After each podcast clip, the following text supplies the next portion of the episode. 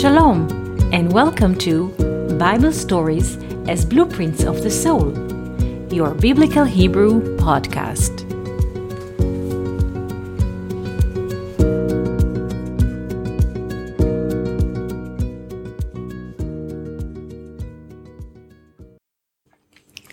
Shalom and welcome to our Biblical Hebrew podcast. In the book of Joshua, chapter 3, we find the people of Israel in a very sensitive moment. They are standing in front of the Jordan River after they walked 40 years in the desert, and they wish to cross the Jordan River to reach the Promised Land.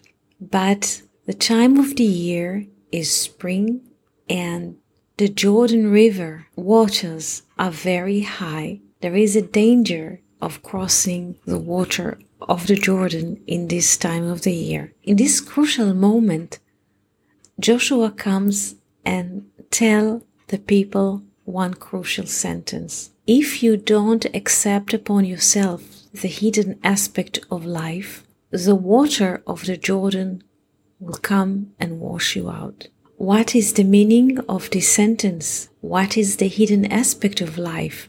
And why, if we don't accept upon ourselves the hidden aspects of life, the water of time will wash us out? A few days ago, we were mentioning the opening of Elijah. In the first part of the speech of Elijah, he says the following: the heavenly wisdom is the letter Yod, of the name of God, and the heavenly understanding is the letter He of the name of God, meaning YAH, the letters YAH.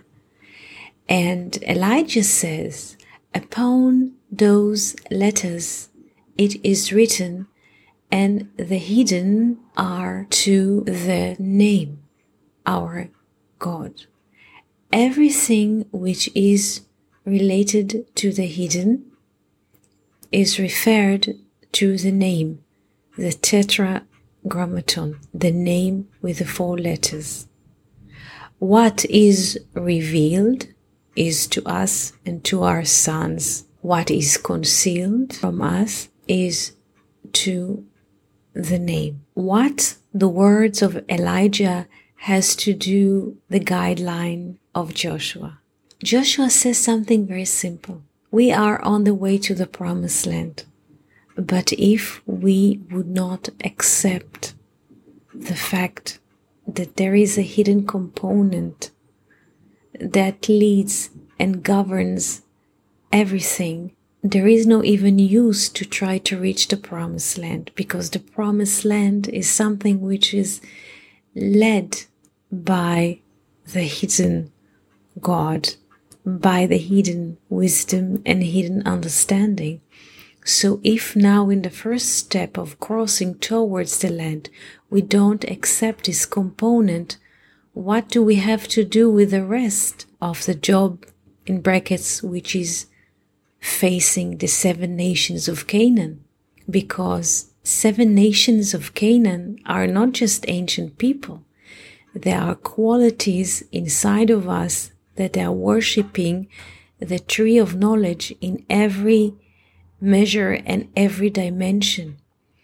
And the meaning of inheriting the Promised Land is to remove the worship of the tree of knowledge, which are now occupying the land, meaning our will, and to inherit this land, inherit this will, with the will of the infinite, with the tree of life, with the will of the hidden as a leader. And Joshua says something very simple. If now, in the moment of crossing the Jordan, and we're crossing the Jordan almost every moment in our lives, because we always want to approach the Promised Land, this hidden will of benefit and bestow. If now, at this moment, you don't accept upon yourself the hidden leadership, we cannot cross the water of time, because what helps us to cross the water of time, the events of time, is the notion that it's hidden.